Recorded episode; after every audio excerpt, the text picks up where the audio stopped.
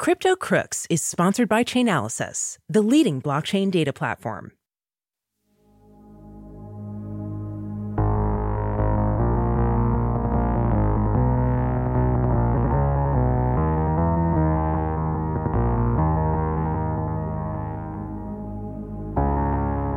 In February of twenty eighteen, a man came to the Home Minister's office in Gandhinagar, the capital of the Indian state of Gujarat, with a nightmarish tale.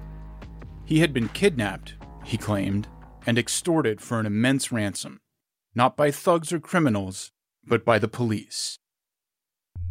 That man was Shailesh Bhatt, a successful property developer in Gujarat. Bhatt claimed that officers of a local police force from Amreli, a district of Gujarat, had captured Bhatt and demanded that he pay them two hundred Bitcoin, then worth around one point eight million dollars. Bhatt further claimed that the cops from Amreli had acted under orders from a shadowy mastermind connected to the most powerful political party in the state. The kidnappers probably never expected Bhatt to go to the authorities, because they knew that Bhatt himself was a kidnapper and extortionist.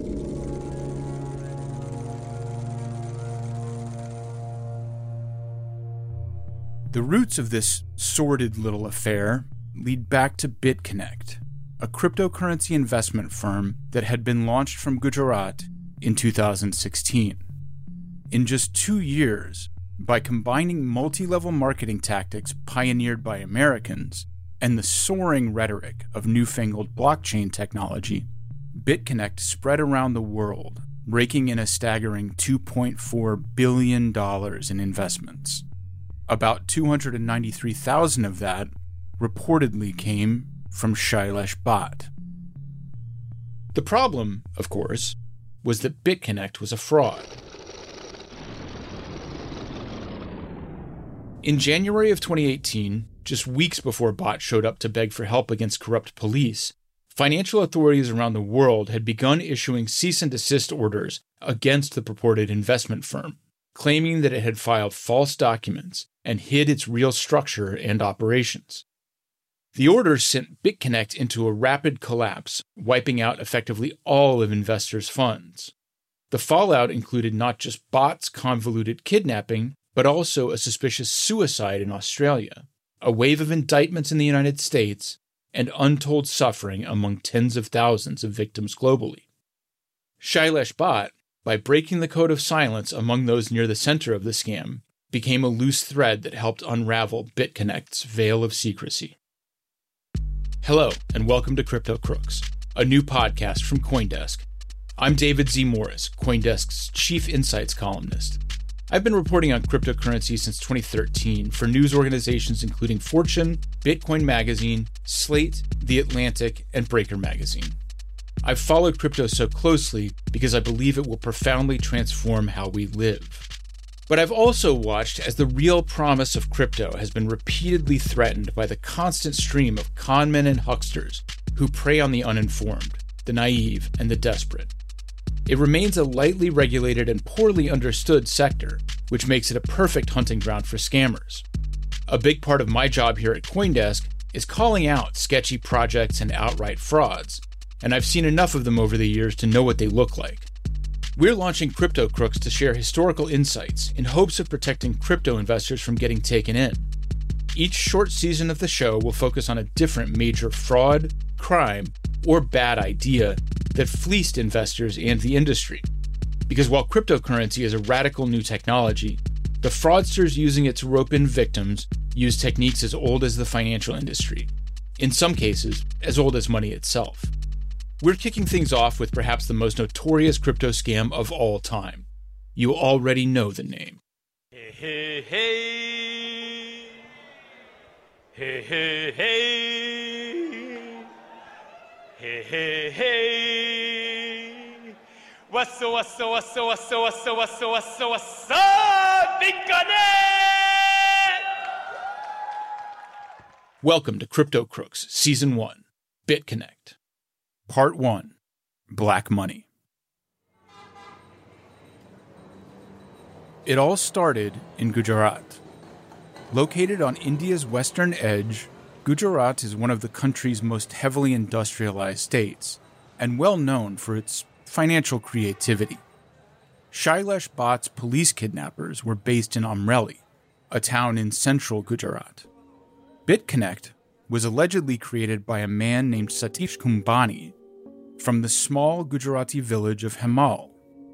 Gujarat was also an early seat of power for Narendra Modi, who was Chief Minister of Gujarat before being elected Prime Minister of India in twenty fourteen. Modi still holds India's top job today. Ironically, Gujarati state police would later claim that Modi's first big anti-corruption initiative helped the BitConnect scam grow.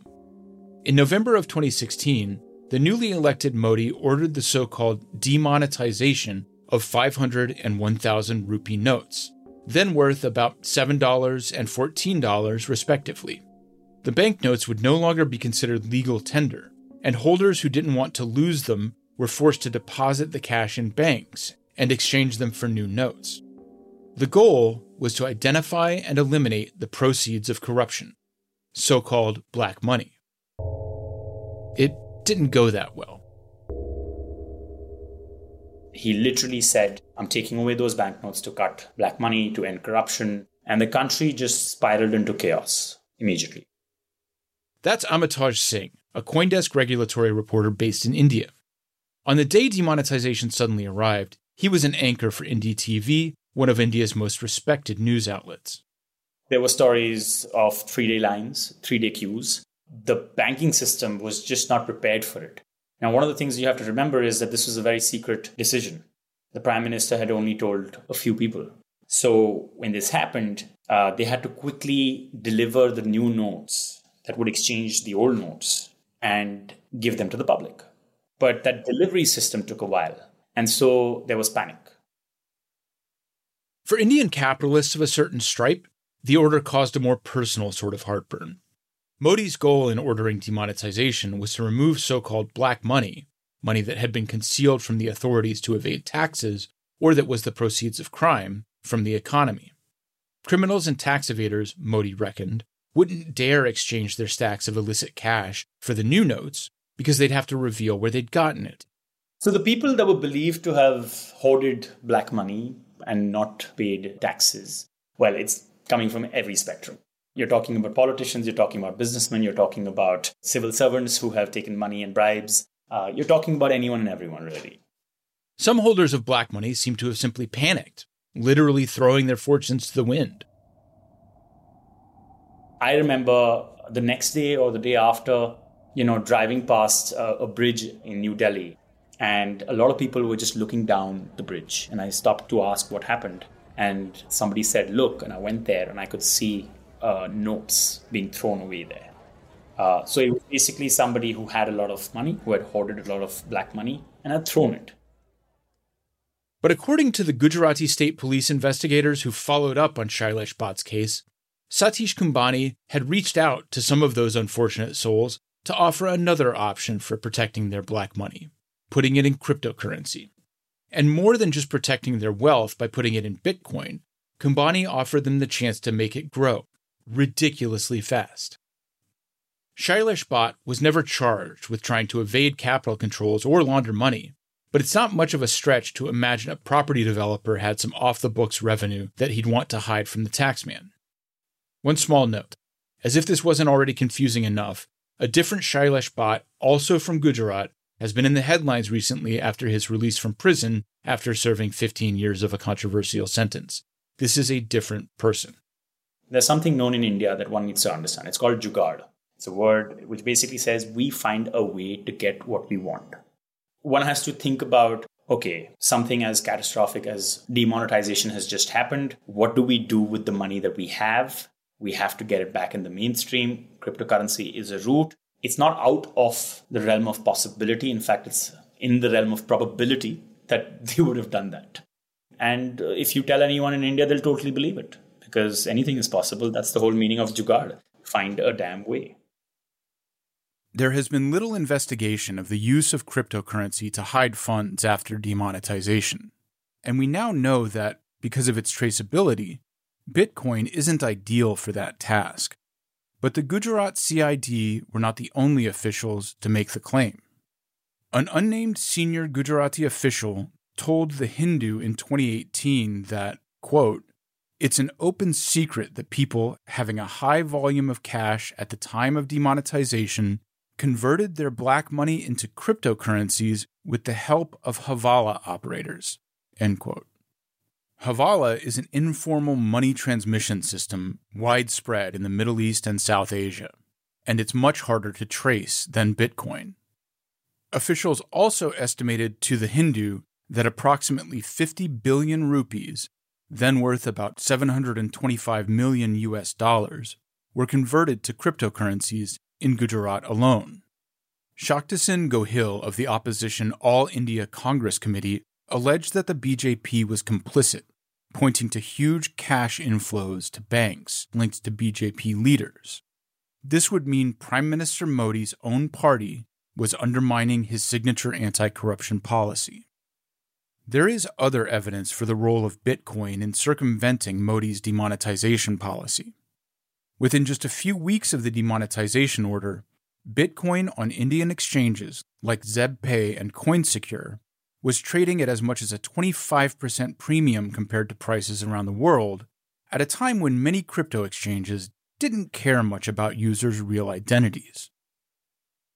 This had its own impacts. Global Bitcoin trading volume surged, and between November twenty sixteen and January twenty seventeen, the price of Bitcoin shot from around seven hundred thirty in U S dollars to one thousand one hundred thirty dollars. That jump of more than fifty percent arguably primed the pump for a crypto bull market that accelerated throughout twenty seventeen and saw Bitcoin peaking at nearly twenty thousand dollars per token. But the surging supply of Bitcoin in India seems to have benefited Satish Kumbhani most of all. Like Shailesh Bhatt, Kumbhani was based in Gujarat. He was also, in a sense, a builder. But if Shailesh Bhatt was focused on office parks and warehouses, Satish Kumbhani claimed to have built something far more exciting, an automated trading algorithm that can make money from the volatility in Bitcoin. Kumbhani certainly looks the part of a nerdy blockchain developer. In one of a handful of interviews Kumbhani ever gave about BitConnect, he seems physically slight and maybe a little awkward, wearing an ill-fitting suit jacket over a large Nike t-shirt and a huge watch that could be worth ten bucks as easily as ten thousand. The center of this Ponzi scheme was Gujarat, the Indian state uh, most well known for people and a culture of saving money, of being damn good with their money. It's a state that truly thinks about money perhaps more than anything else. Kumbhani began offering access to his trading bot to outside investors in February of twenty sixteen, almost a year before demonetization began. Just loan him some Bitcoin and he'd deliver incredible results. Steady, safe investment returns as high as forty percent per month. Of course, this was such an innovation that the trading bot could never be shown to anyone, including investors. So, first question. Will you ever show the trading bot or give screenshots showing it in action? So you, you uh, first initially you ask me. Kumbhani's answer is hard to hear, but here's what he says, incomplete sentences and all. Quote, "Everybody's waiting to see the trading bot and how it is in action, how we are making the profit from the system. So actually, if the system has some privacy, not to show how the bot is working, last night, we had the meeting with the top promoters around the world, and we have shown the promoters there are some logics working behind the trading bot. But for privacy reasons, we are not revealing everything about our meeting last evening." In other words, if you want to see the trading bot and you're not part of our inner circle, you're out of luck. You just have to trust us. Consistent, safe returns that high are completely unheard of in finance, especially in products available to retail depositors. But when demonetization pushed many Indians to buy Bitcoin, some seem to have decided lending their new digital assets to Kumbhani's investment program was a great idea. That included our kidnapping victim Shailesh Bhatt, who investigators say deposited funds equivalent to two hundred ninety-three thousand dollars into BitConnect over the course of twenty sixteen and twenty seventeen. For a while, things seemed to be going extremely well for BitConnect and for investors like Bhatt. Not only were investors being shown huge returns from their Bitcoin loans to the BitConnect trading bot, but the price of BitConnect's own token, B C C, was surging. By October of twenty seventeen, thanks to its use of pyramid scheme marketing tactics, BitConnect had reached nearly every corner of the world. two thousand ecstatic investors flocked to the first BitConnect annual ceremony at the lush and luxurious Royal Cliff Hotel in Pattaya, Thailand. Investors like Carlos Matos of Queens, New York. The world is not anymore the way it used to be. Mm-mm, no, no, no. BitConnect! Wow! But within just months, that kind of limitless enthusiasm would run headlong into a brick wall. Though skepticism of BitConnect had been widespread nearly from the beginning, the first truly deadly blow came in January of twenty eighteen, when the Texas Securities Commission issued an emergency cease and desist order that BitConnect cease marketing its investment plans in the U S state. The Texas order alleged that BitConnect was offering an unlicensed security and pointed out that the company, quote, has disclosed virtually nothing about its principles, financial condition, or strategies for earning profits for investors, including the algorithms behind the trading bot. Of course, there was a very simple explanation for that lack of transparency. There was no trading bot.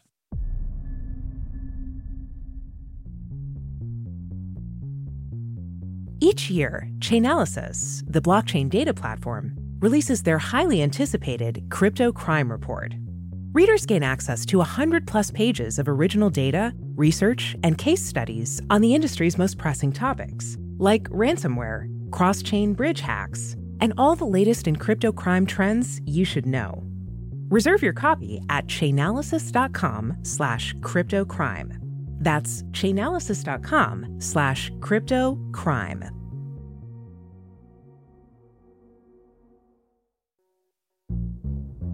BitConnect had simply been faking its investors' supposed returns, which they could only view through BitConnect's website. When authorities finally caught on, BitConnect's masterminds made the only logical decision. They ran away.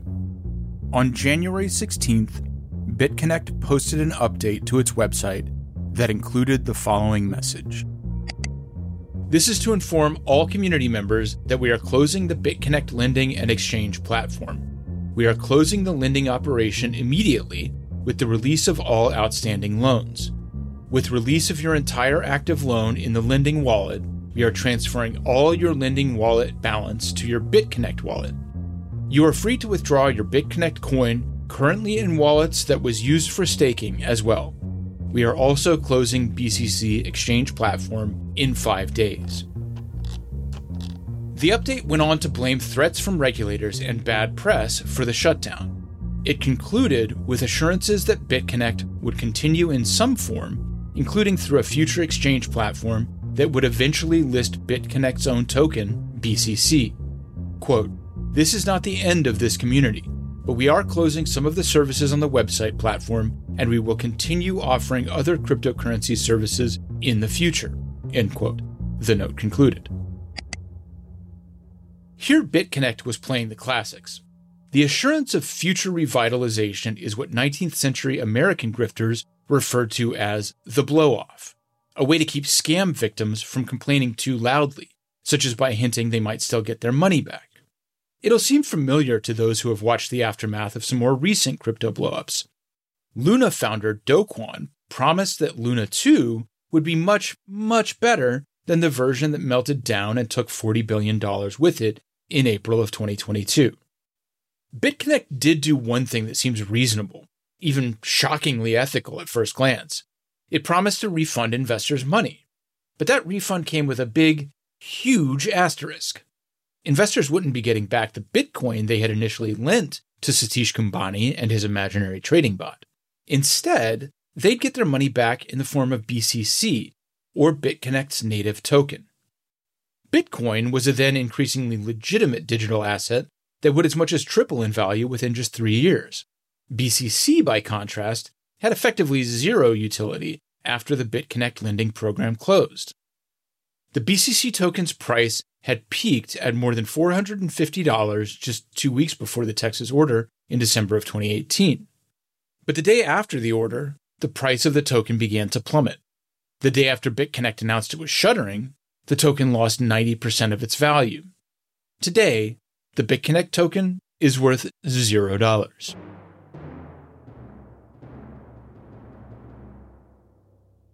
This confusing blur of assets led to another historic moment, a kind of bookend to Carlos Matos' infectious optimism. Listen up. You didn't lose your money. Now, you you have your...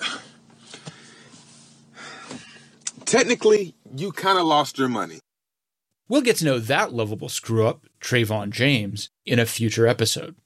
And his stumbling rationalization is actually a decent enough description of what actually happened. Investors might have lost their good money, dollars, yen, or Bitcoin, but they got to keep their B C C. The only problem was that B C C was next to worthless, and those promises of a future trading platform never came to fruition. As it happened, BitConnect's founders were probably a little busy fleeing the authorities. But this exit scam, a sort of con that happens with shocking regularity even now, was always in the cards. BitConnect was, among other things, a classic Ponzi scheme, mathematically doomed to end in catastrophe. The numbers are staggering. In the final accounting, the U S Justice Department concluded that about two point four billion dollars worth of investors' rupees, pesos, Bitcoin, and dollars had been sucked into the black hole of BitConnect. For some, the sting of collapse was much worse. At its peak, BitConnect's token and the balances shown to investors on the lending platform totaled close to four billion dollars. That money was never real, but the victims sure thought it was. And as we'll see, the consequences were very real indeed. Part two. No Honor Among Thieves. Among the people who kind of lost their money in BitConnect's January twenty eighteen shutdown was our kidnapping victim, Shailesh Bhatt. Though in a recurring theme in the BitConnect saga, Bhatt was both a victim and a perpetrator. Bhatt responded to BitConnect's January twenty eighteen collapse in a perfectly reasonable manner. He gathered nine fellow victims, including one Kirit Palladia, and planned the kidnapping of two BitConnect workers. First, men working for Bhatt posed as tax officials and kidnapped Piyush Savalia, described by the Times of India as an office boy at BitConnect. Savalia, in turn, led Bhatt's heavies to Deval Mavani, who was later revealed to be one of Satish Kumbhani's main co-conspirators. They kidnapped him, too. According to charges filed later, Bhatt's men held Mavani at gunpoint and forced him to transfer two thousand two hundred fifty-six Bitcoin and eleven thousand Litecoin for a total ransom of more than nineteen million dollars to Shailesh Bhatt. Not a bad return on Bhatt's initial two hundred ninety-three thousand dollars investment. Unfortunately, Bhatt's accomplices decided that they wanted a bigger cut. According to lead C I D investigator Ashish Bhatia, Bhatt's accomplice Kirit Palladia sought help from his uncle, a former B J P legislator named Nalan Kotadia. It was allegedly through Kotadia's influence that police officers were recruited to kidnap the kidnapper, illegally detaining Shailesh Bhatt and demanding two hundred Bitcoin in turn. When the charges against him became public, police said Kotadia absconded rather than face them. Part three. A pyramid-shaped structure. A little over a month later, the fallout from BitConnect continued. In Sydney, Australia, separated from Gujarat by an ocean and most of a continent, John Bigatton couldn't find his wife. Madeline Bigatton was spotted leaving their sprawling home that morning and had texted John a banal reminder to feed the dog. But by the evening of March twenty-fifth, twenty eighteen, she still hadn't come home. Her disappearance didn't come entirely out of the blue. John and Madeline Bigatton had been married for nearly twenty years and had two children. Those who knew them described the family as loving. But BitConnect's collapse had made things very difficult in the Bigatton household. John hadn't been foolish enough to buy into the investment scheme. He was in the business of selling, not buying. Bigatton was one of BitConnect's biggest promoters, overseeing the entire Australian arm of the operation. He was even featured on stage at BitConnect's big event in Pattaya, Thailand, as part of the program's inner circle. What I want you to really think about tonight is who you really are, why you're here. John Bigatton is a born salesman, but what he's peddling today are costly lies. Bigatton had spent his entire career not in cryptocurrency, but in sales. And that's how BitConnect grew so big, so fast.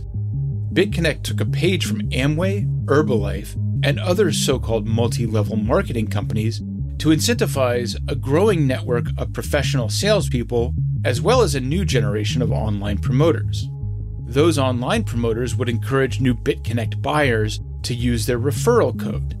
They'd get a percentage of the sales. They'd also get a percentage of any sales made by other promoters they recruited. Multi-level marketing was pioneered in large part by Amway co-founder Richard M. DeVos, who tapped into mid-century American housewives' isolation and marginalization. Amway, for most participants, was less a serious business than a way for them to feel empowered and active.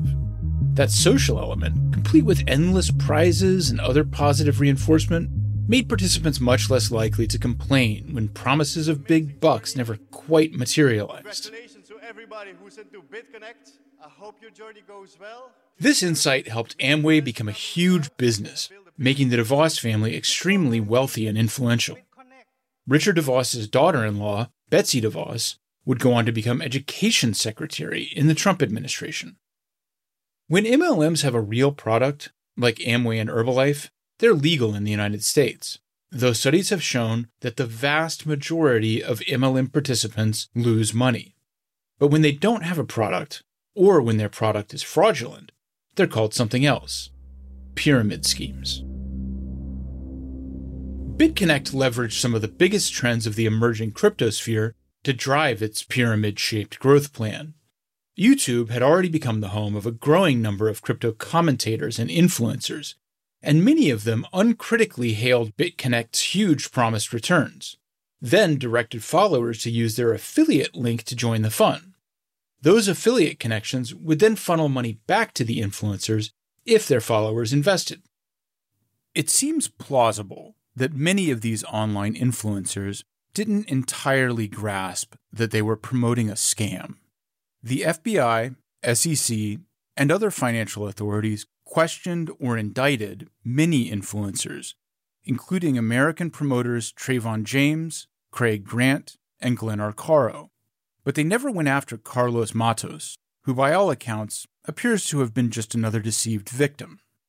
Matos, standing on the same stage as the people who scammed him and recording BitConnect's most effective, infectious endorsement, is exactly how pyramid schemes are supposed to work. An endless chain of victims, ripping each other off and handing the proceeds to the masterminds on top. John Bigatton was one of those masterminds, in charge of all promotion of BitConnect in Australia, with lower-tier promoters taking marching orders from him. Bigatton may have been a big wheel, but like any good pyramid schemer, he still had time for the personal touch, recruiting close friends into BitConnect. That included Steve and Danny Bowe, who handed over one hundred thirty thousand Australian dollars. After BitConnect imploded, all that was gone. But another friend who had joined in lost much more. Steve, one of your friends invested, and it's correct to say he's no longer with us. That's right. It was a f- few days after BitConnect went down. Uh, he had uh, committed suicide. Steve and Danny say Bigatton never apologized to them for losing their money. In fact, they say he hasn't spoken to them since. In twenty twenty, Bigatton would be indicted by Australian financial authorities, who alleged he had operated as an unregistered investment manager and made false and misleading statements when he pitched BitConnect at seminars around the country, as well as in online videos. But well before all that, at around eleven thirty on that March twenty eighteen morning, Madeline left the opulent home she shared with John near Sydney. According to Australia's Seven News, she dropped her youngest daughter off at a friend's home, then texted her husband a banal reminder to feed the dog. What happened next is still a mystery. Her car was found in the parking lot at an ocean overlook called Cornell. Her wedding ring had been placed carefully in the car. The keys had been discarded near a stony cliff that dropped into crashing, rocky surf. She hasn't been seen since.